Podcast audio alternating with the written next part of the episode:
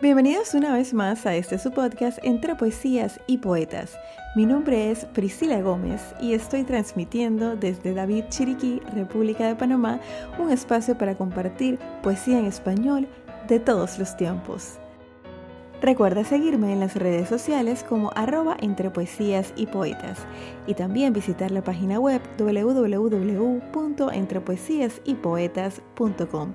Si te gusta el contenido, compártelo para que este podcast llegue a más personas.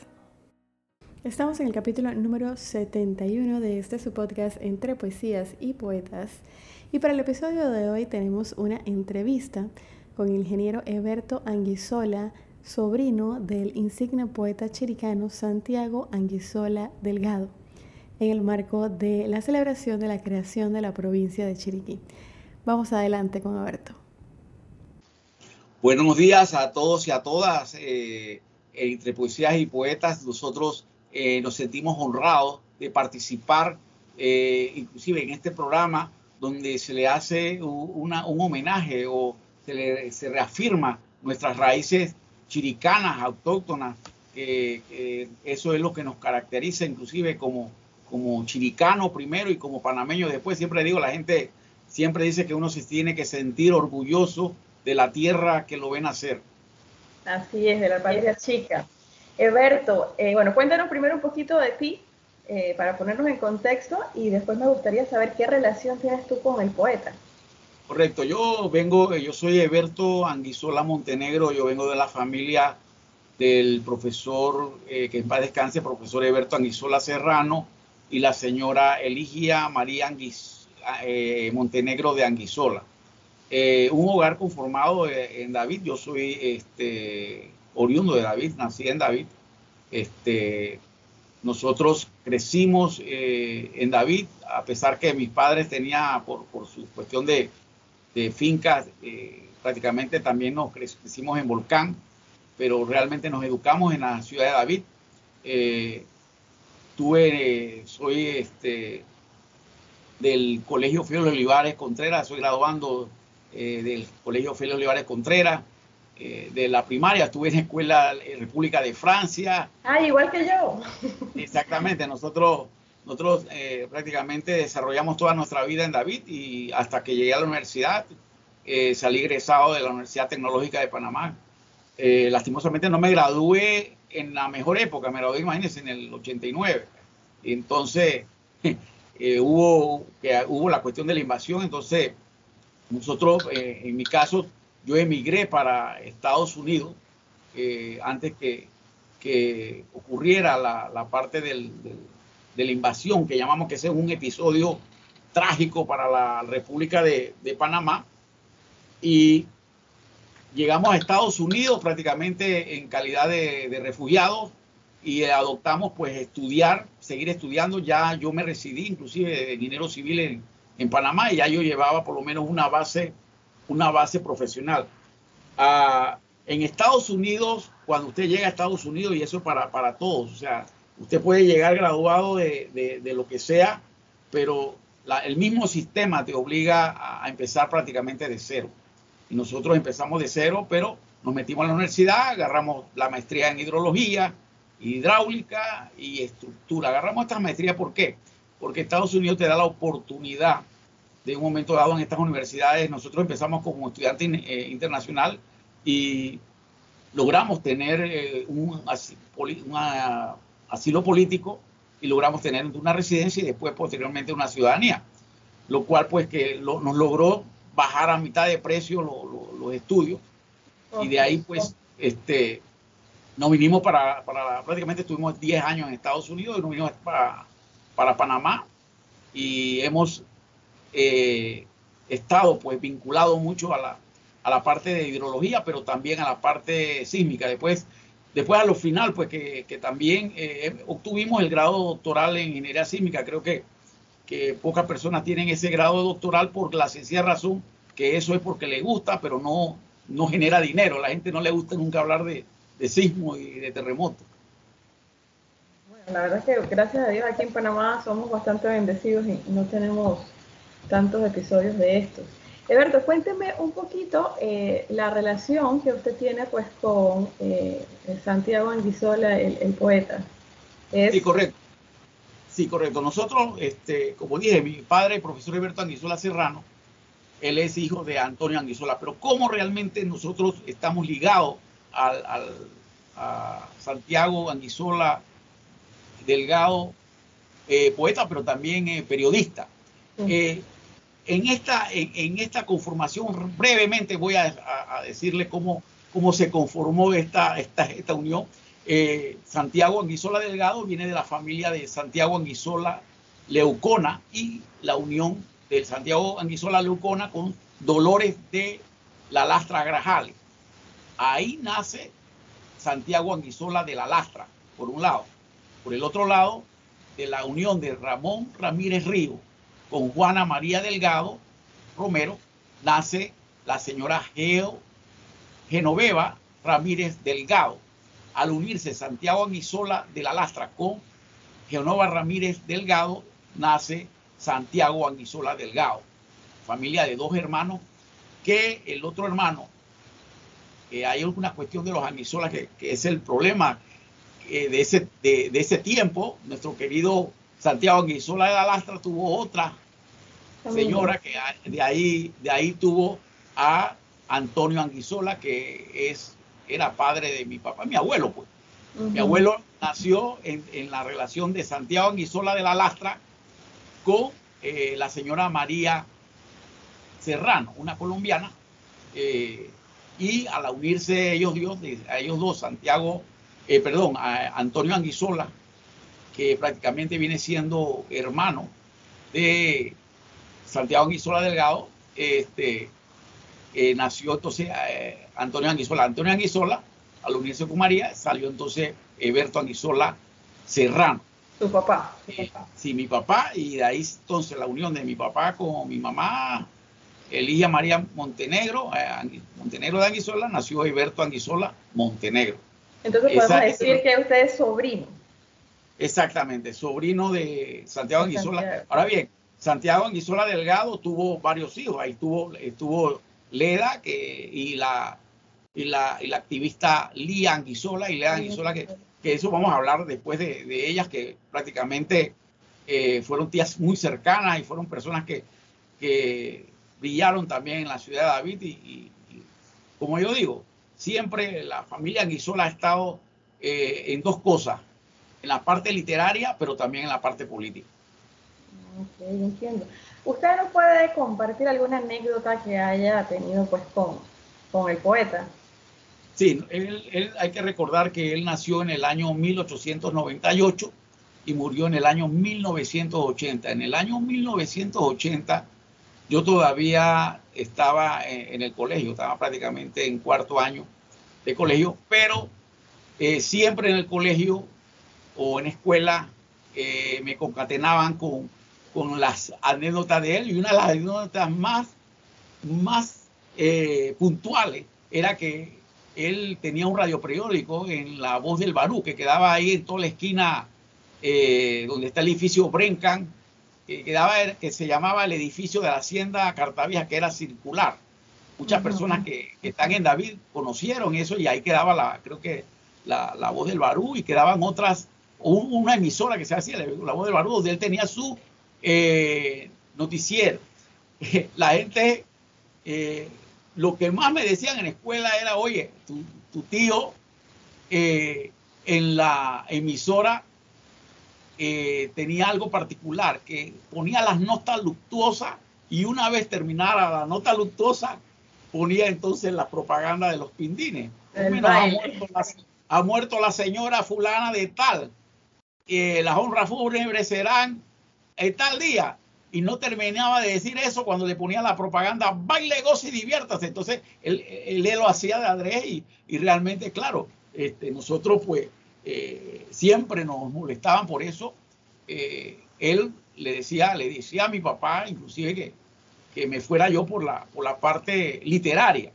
Eh, la parte literaria la, la, tomó, él, no hizo, él hizo varias, que vamos a hablar de eso también, de la poesía, que soy chilicano y, de ahí nace la, raíz este, inclusive Roger Patiño, eh, tiene esa misma línea de chiricano, por eso él peleó por la eh, Estado federal. O sea, esta parte de ser regionalista, eh, Santiago Anguizola Delgado lo, lo, plasmó en, la, en las poesías.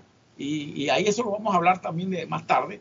Pero una de esas, de las anécdotas más cercanas era que, que él primeramente tenía, en la escuela me molestaban por, ese, por esa, eh, por esas eh, acciones que él hacía en, el periodismo.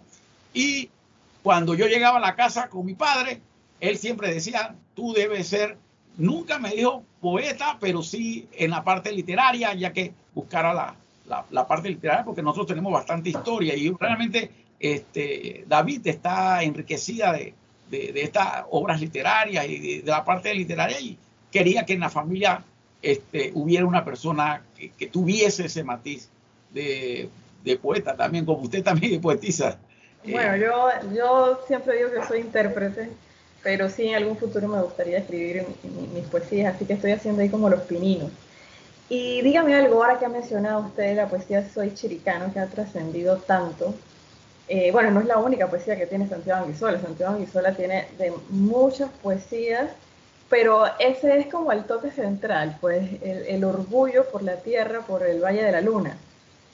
Sí, hay una poesía que yo veo que a veces no le echa tan importancia, o sea, rayos, rayos de luna, está la otra, eh, la Morena. Morena es bien, bien una poesía eh, Manos y Morena me gustan, o sea, esta, esta, esta obra poética, por lo menos de Rayos de Luna, que, que yo veo que las personas en un momento dado no, no he visto, no sé si que la hayan recitado la hayan eh, expuesto, tiene un gran, es profunda y en un análisis. Ahora bien, el soy chiricano nace de, él lo nos explica y eso quería también decirle a, a los radioescuchas y los televidentes que el soy chiricano nace por la necesidad de crearle un regionalismo, debido a que Chiriquí, está privilegiado de muchas cosas, y este regionalismo que siempre este, la capital y otras provincias nos lo critican,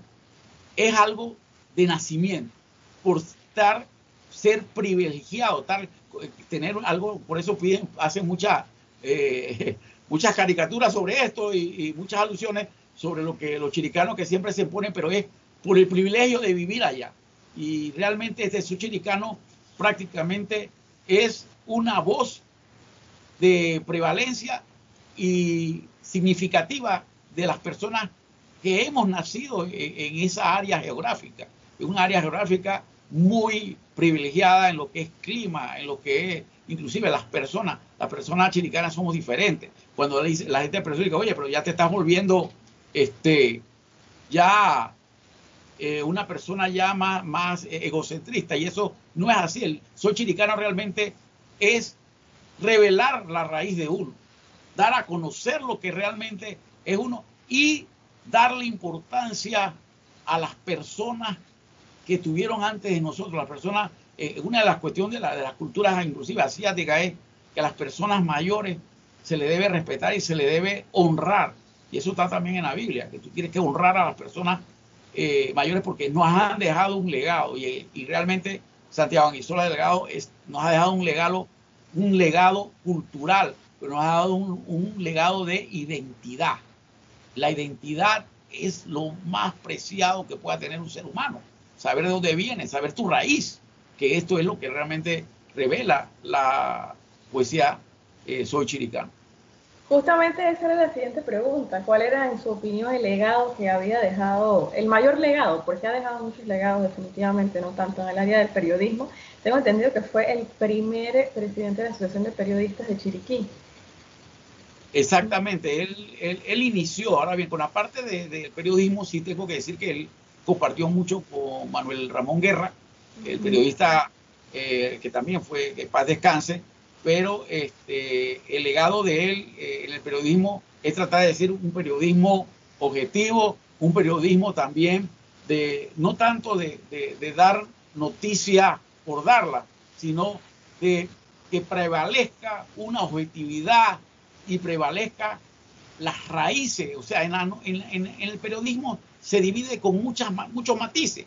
Ahora usted ve un periodismo, un periodismo prácticamente ya más sangriento, más, más elitista, más, más monárquico, como digo yo, un periodismo monárquico que, los manejan las grandes empresas, que eso no se veía inclusive en los tiempos de, de Santiago Guisola Delgado, era un periodismo más limpio, más claro, eh, que esto, las personas que, que, vimos y hemos leído, inclusive hemos visto, eh, eh, hemos escuchado cómo se transmitía una noticia, no tratando de parcializar, sino exponer como cuando usted le sirven un menú o una o llega a un, restaurante y, y, lo ponen, le ponen una mesa y usted escoge lo que usted desea comerse.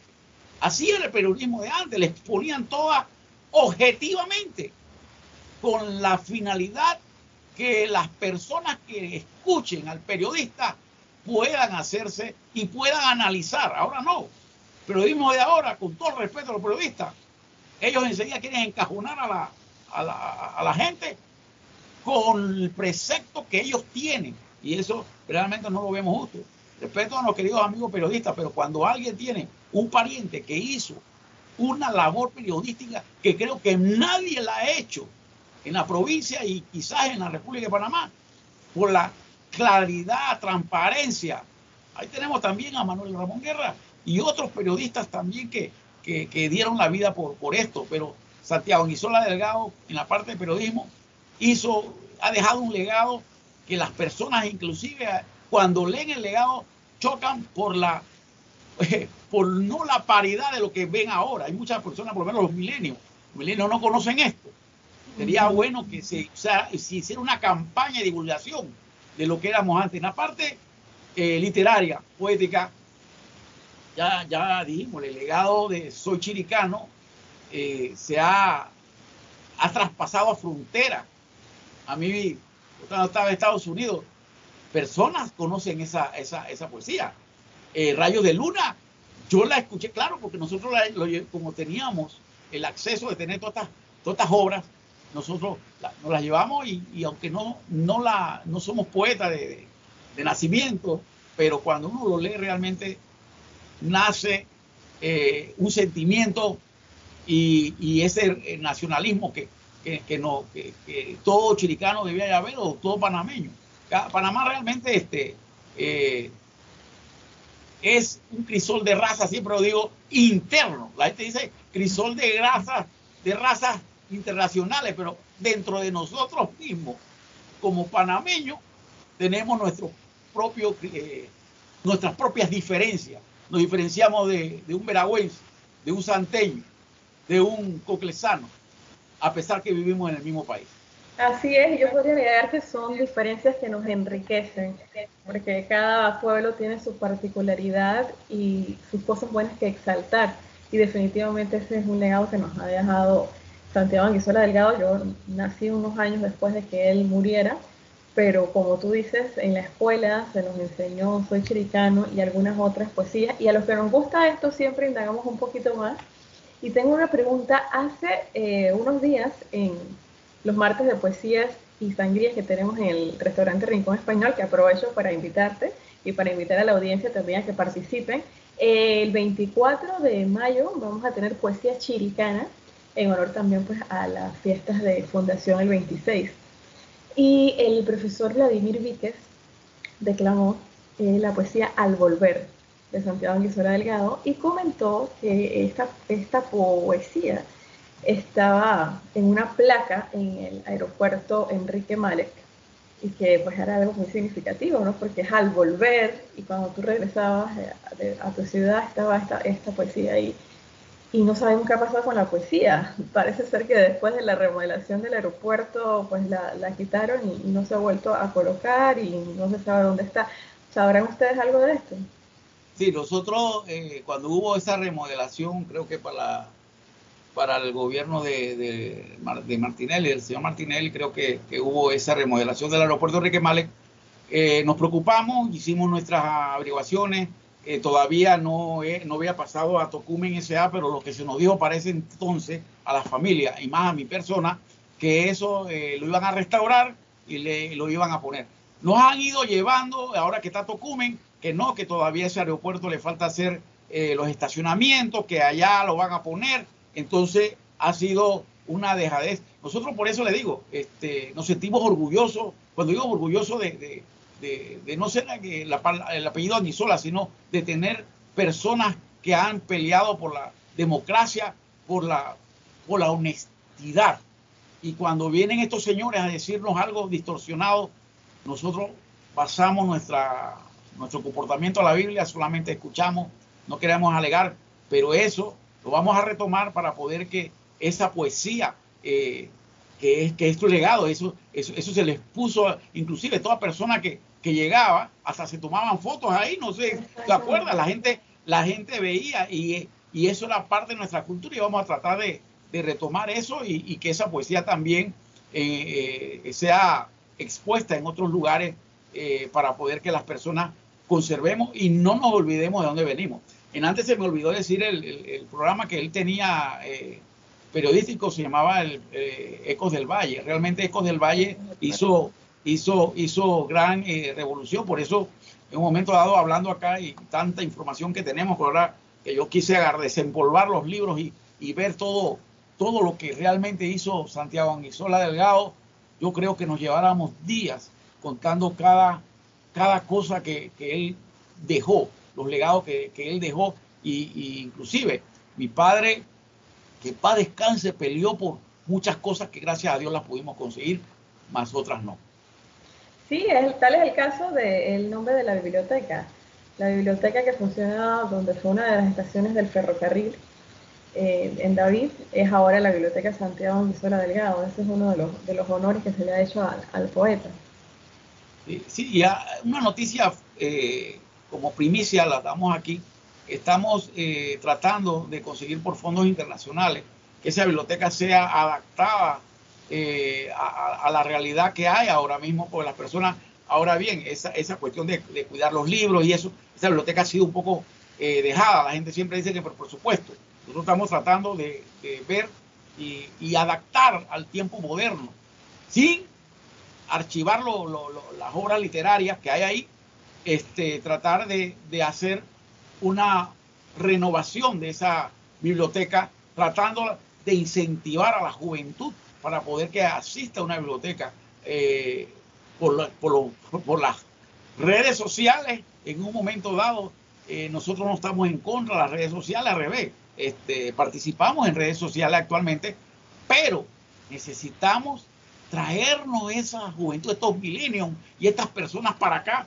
Y hemos visto la posibilidad de tirar inclusive un canal YouTube de, la parte poética y hacer, y hacer programas dentro de la biblioteca para poder que en un momento dado a estos, a, estos jóvenes, a las personas, sepan lo que eh, hay dentro de una biblioteca. Es una biblioteca. Yo me río ahorita de algo porque varios jóvenes hicimos una encuesta eh, y le poníamos varias opciones y una de las opciones era ¿por qué usted no va a la biblioteca? Y muchas de las, de la, y, eso es algo ya en encuesta, las personas jóvenes decían hasta qué es una biblioteca, imagínense. Ellos ya habían perdido lo que es la noción de qué es una biblioteca. Y son personas que están estudiando en un colegio. Quizá pasan por español, el español pasa por ellos, pero ellos no pasan por el español. Entonces, este, nos preocupa eso, pero estamos optimistas. ¿Por qué estamos optimistas, Priscila? ¿Por qué? Porque hay muchas cosas que se están logrando y gracias a estos programas que usted hace pueden darse y se puede divulgar para poder que no se pierda esta, eh, esta esencia de lo que es la literatura que nos enriquece al alma. Realmente cuando uno escucha una poesía y, poesía, las poetisas, eh, creo que se, dice bien, las poetisas, ¿no? Bueno, está el término poetisa, pero eh, si no estoy mal, los expertos dicen que es poeta o los poetas, exactamente. Los poetas y las poetas. Los poetas cuando están eh, exponiendo eh, el, este arte, eh, este sentimiento tiene la facilidad de transmitirlo. Por eso la gente dice, oye, se me dice, pero es, eso es un don.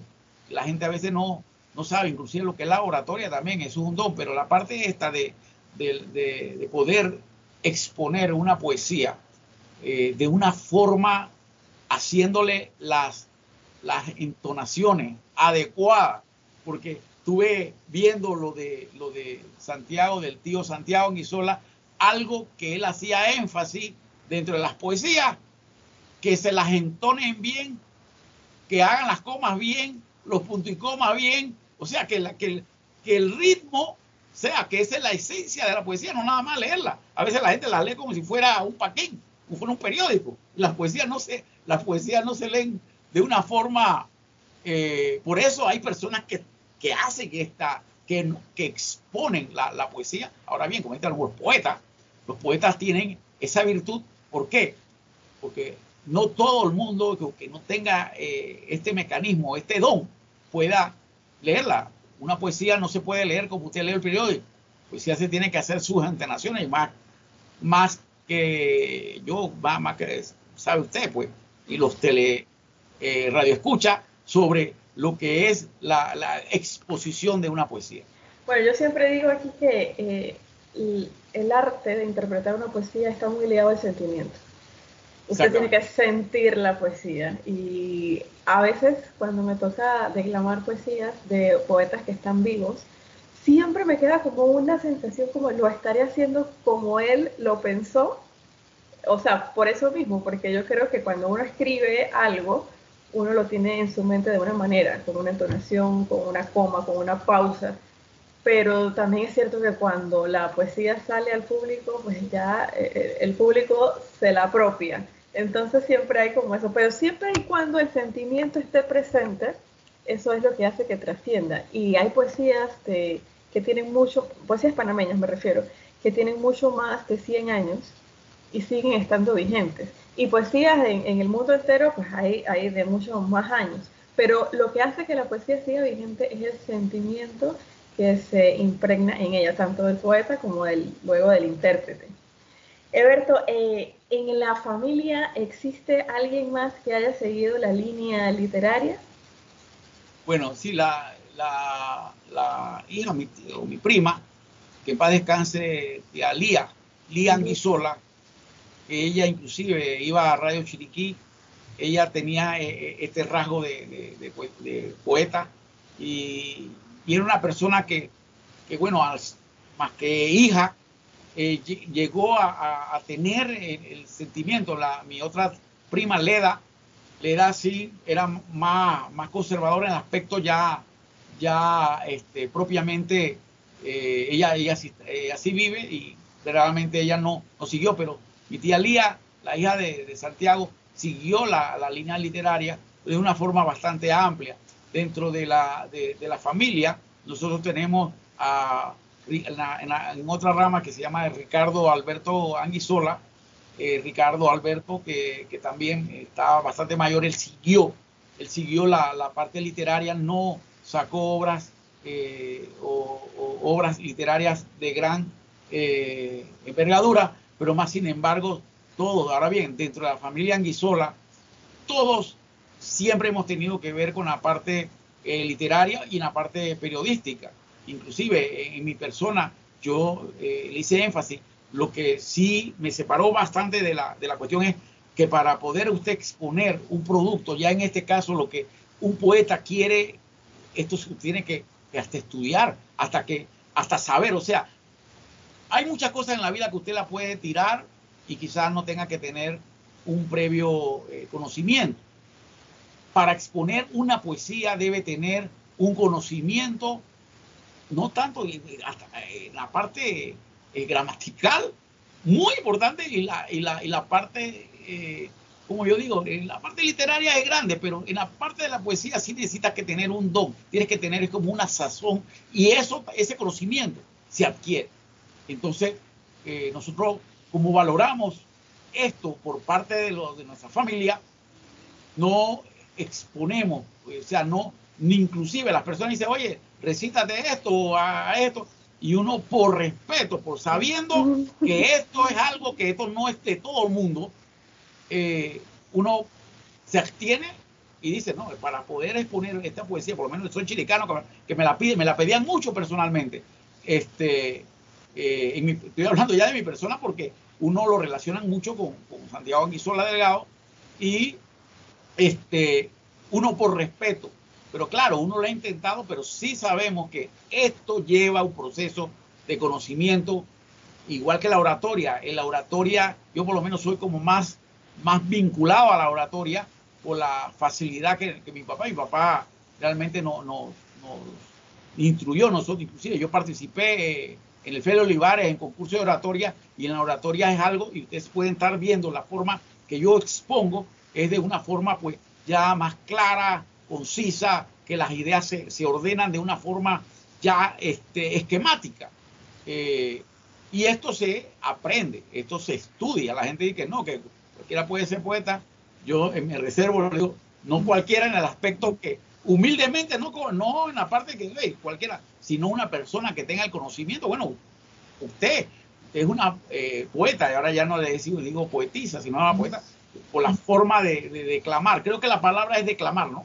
Sí, exacto, la declamación, la interpretación de la poesía. Yo recuerdo eh, hace unos años que escuchaba a, a Lía Anguizola por la radio, la estaban entrevistando sobre un tema una controversia social, no me acuerdo qué, exactamente qué era, pero ella dijo de una manera muy jocosa que su papá le había puesto de nombre Lía porque era el femenino de lío, porque ella siempre estaba como donde estaban los líos y, y tenía esa voz, ¿no? O sea, levantar la voz cuando hay algo que no es correcto, cuando no está de acuerdo socialmente con cómo se está llevando la comunidad, ella iba a la radio y exponía su, su posición.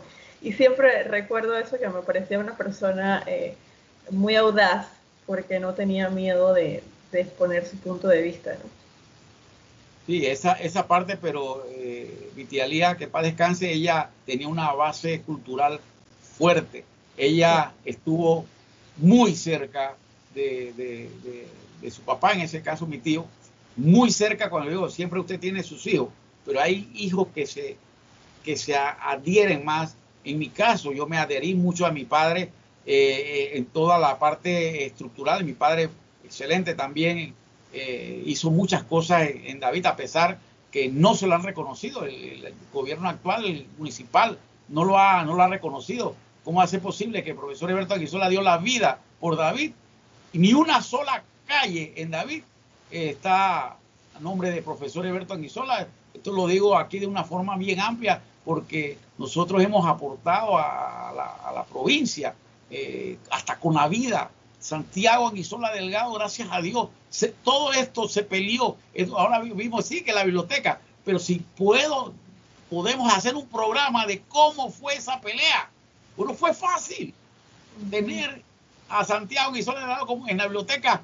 Es, eso, eso fue difícil porque en un momento dado ellos decían, no, pero que él era periodista, pero es, pero al final se pudo eh, llegar a, un acuerdo, cuando digo acuerdo con las autoridades de ese tiempo, y este, nosotros ahora los, los familiares, inclusive lo, que estamos, estamos consiguiendo fondos. ¿Por qué? Porque toda la excusa siempre es, no hay dinero para los, porque necesitamos reforzar la cultura realmente, la cultura y la, y la literatura dentro, tratar que nuestros jóvenes sepan el legado que ha dejado, no, tanto Santiago, hay muchas personas que, que, usted sabe, poetas reconocidos en Chiriquí. Nosotros hoy estamos hablando de, mi tío, pero si empezamos a hablar y, y, y esculcar y, tener esta riqueza, eh, nos vamos a dar cuenta que hubo muchos chiricanos que, dieron el pecho por, por, nuestra literatura y nuestra cultura. Bueno, y eso es parte de lo que queremos eh, resaltar humildemente desde nuestro programa a todos esos poetas que vio nacer esta patria chiricana y, nuevamente luego también pues Panamá, pero sí queremos dar a conocer todos esos poetas y, que no se olviden, que no pasen al olvido. Y más adelante vamos a seguir trayendo estas entrevistas con personas familiares de poetas que ya no nos acompañan y también poetas actuales, porque también tenemos bastantes poetas que están ahora pues tomando la pluma para escribir de su patria y enaltecer ese nombre de Chiriquí. Eberto, yo quiero darte las gracias por tomar tu espacio para compartir con nosotros un poco sobre la vida de tu tío Santiago Anguizola, que definitivamente es un ejemplo, un exponente de la chiricanidad, que es lo que estamos celebrando hoy. Y quiero que sepas que voy a estar muy pendiente de, todo esto que me dices de la biblioteca y de la placa en el aeropuerto. Y seguramente eh, podemos conversar. Para, a mí me gustaría ver la ciudad completa llena de poesías en, todos lados, en los parques, en, las calles, que haya poesía, porque la poesía es una manera armónica de expresar un sentimiento. Y esos sentimientos han estado muy ligados, si bien es cierto, al amor, al orgullo, también han sido críticas sociales. Y bueno, no, no podemos olvidar de dónde venimos. Así que voy a estar muy pendiente de todo eso. Eh, puedes contar con nosotros aquí en Entre Poesías y Poetas para para todo lo que tenga que ver con estos menesteres.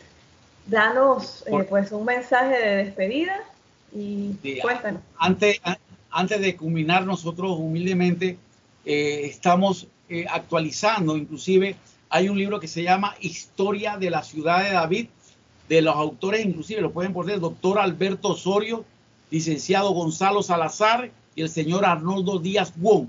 La historia de la ciudad de David, todo lo que hemos dicho está plasmado, inclusive eh, la fundación de la ciudad de esta historia. Es importante que, todo chiricano, al menos la capital de la provincia, aquí habla de, la fundación de, David y de cada distrito. Es necesario saber, y esto, y el libro nosotros lo estamos sacando, vamos a sacarlo digital y lo vamos a dar gratuitamente para que todos tengan, y esto es un aporte desde vuestra primicia también. Me, alegra eh, que nos haya eh, dado este espacio porque vamos a, dar, creo inclusive que cuando ya tengamos este libro, que es la historia de la ciudad de David, digitalizado, en ese estamos en ese proceso, vamos a hacerle a usted personalmente para que lo distribuya gratuitamente a, todas las personas que lo desean, este, y lo vamos a hacer en entrega oficial a usted para poder que, las personas sepan y se enriquezcan de dónde venimos y el legado que nos han dejado nuestros antepasados. En este caso, nuestro querido tío Santiago Guisola Delgado y eh, otras personas que también me imagino que, las has expuesto en este valioso programa. Y te felicito, realmente esto, esto enriquece y las personas que están escuchando en un momento dado sepan que la base de las personas, siempre yo digo, además uno se construye por la Biblia, pero también los legados ancestrales valen mucho en la formación de una persona y ahora en este tiempo que está la carencia de valor. Muchas gracias. Muchas gracias a ti, Alberto. Y bueno, seguramente eh, vamos a seguir teniendo más noticias de, todos estos proyectos que estás llevando. Gracias por, por tu gestión y bueno, por tener siempre la poesía presente. Gracias. Gracias, hasta luego, buen Chao. Muy interesante la conversación con el ingeniero Eberto Anguizola hablando de su tío, el insigne poeta Santiago Anguisola Delgado, que a pesar de haber fallecido hace varios años, sigue presente entre nosotros cada vez que leemos uno de esos versos que le dedicó a su patria Chiriquí.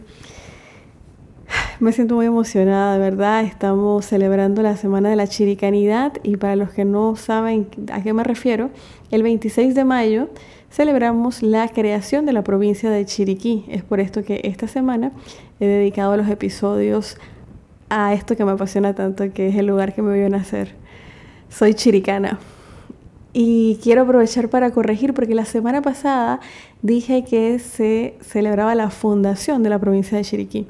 Y bueno, me han, me han, hecho la corrección la profesora Milagro Sánchez, que siempre está muy pendiente de todos estos datos para instruirnos, me ha dicho que no es la fundación, es la creación, es la palabra correcta, así que se lo transmito también a ustedes para que usemos el vocabulario como debe ser. La creación de la provincia de Chiriquí el 26 de mayo, así que felicidades a todos los chiricanos y pues que sigamos compartiendo este amor por nuestra tierra y haciendo las cosas buenas todos los días, porque se hace patria todos los días. Así llegamos al final del capítulo número 71 de Entre Poesías y Poetas y próximamente, antes de la otra semana, estaré publicando otra poesía dedicada a mi patria Chiriquí. Así que espero eh, la disfruten. Me despido recordándoles que la poesía se vive mejor cuando se escucha. Hasta la próxima.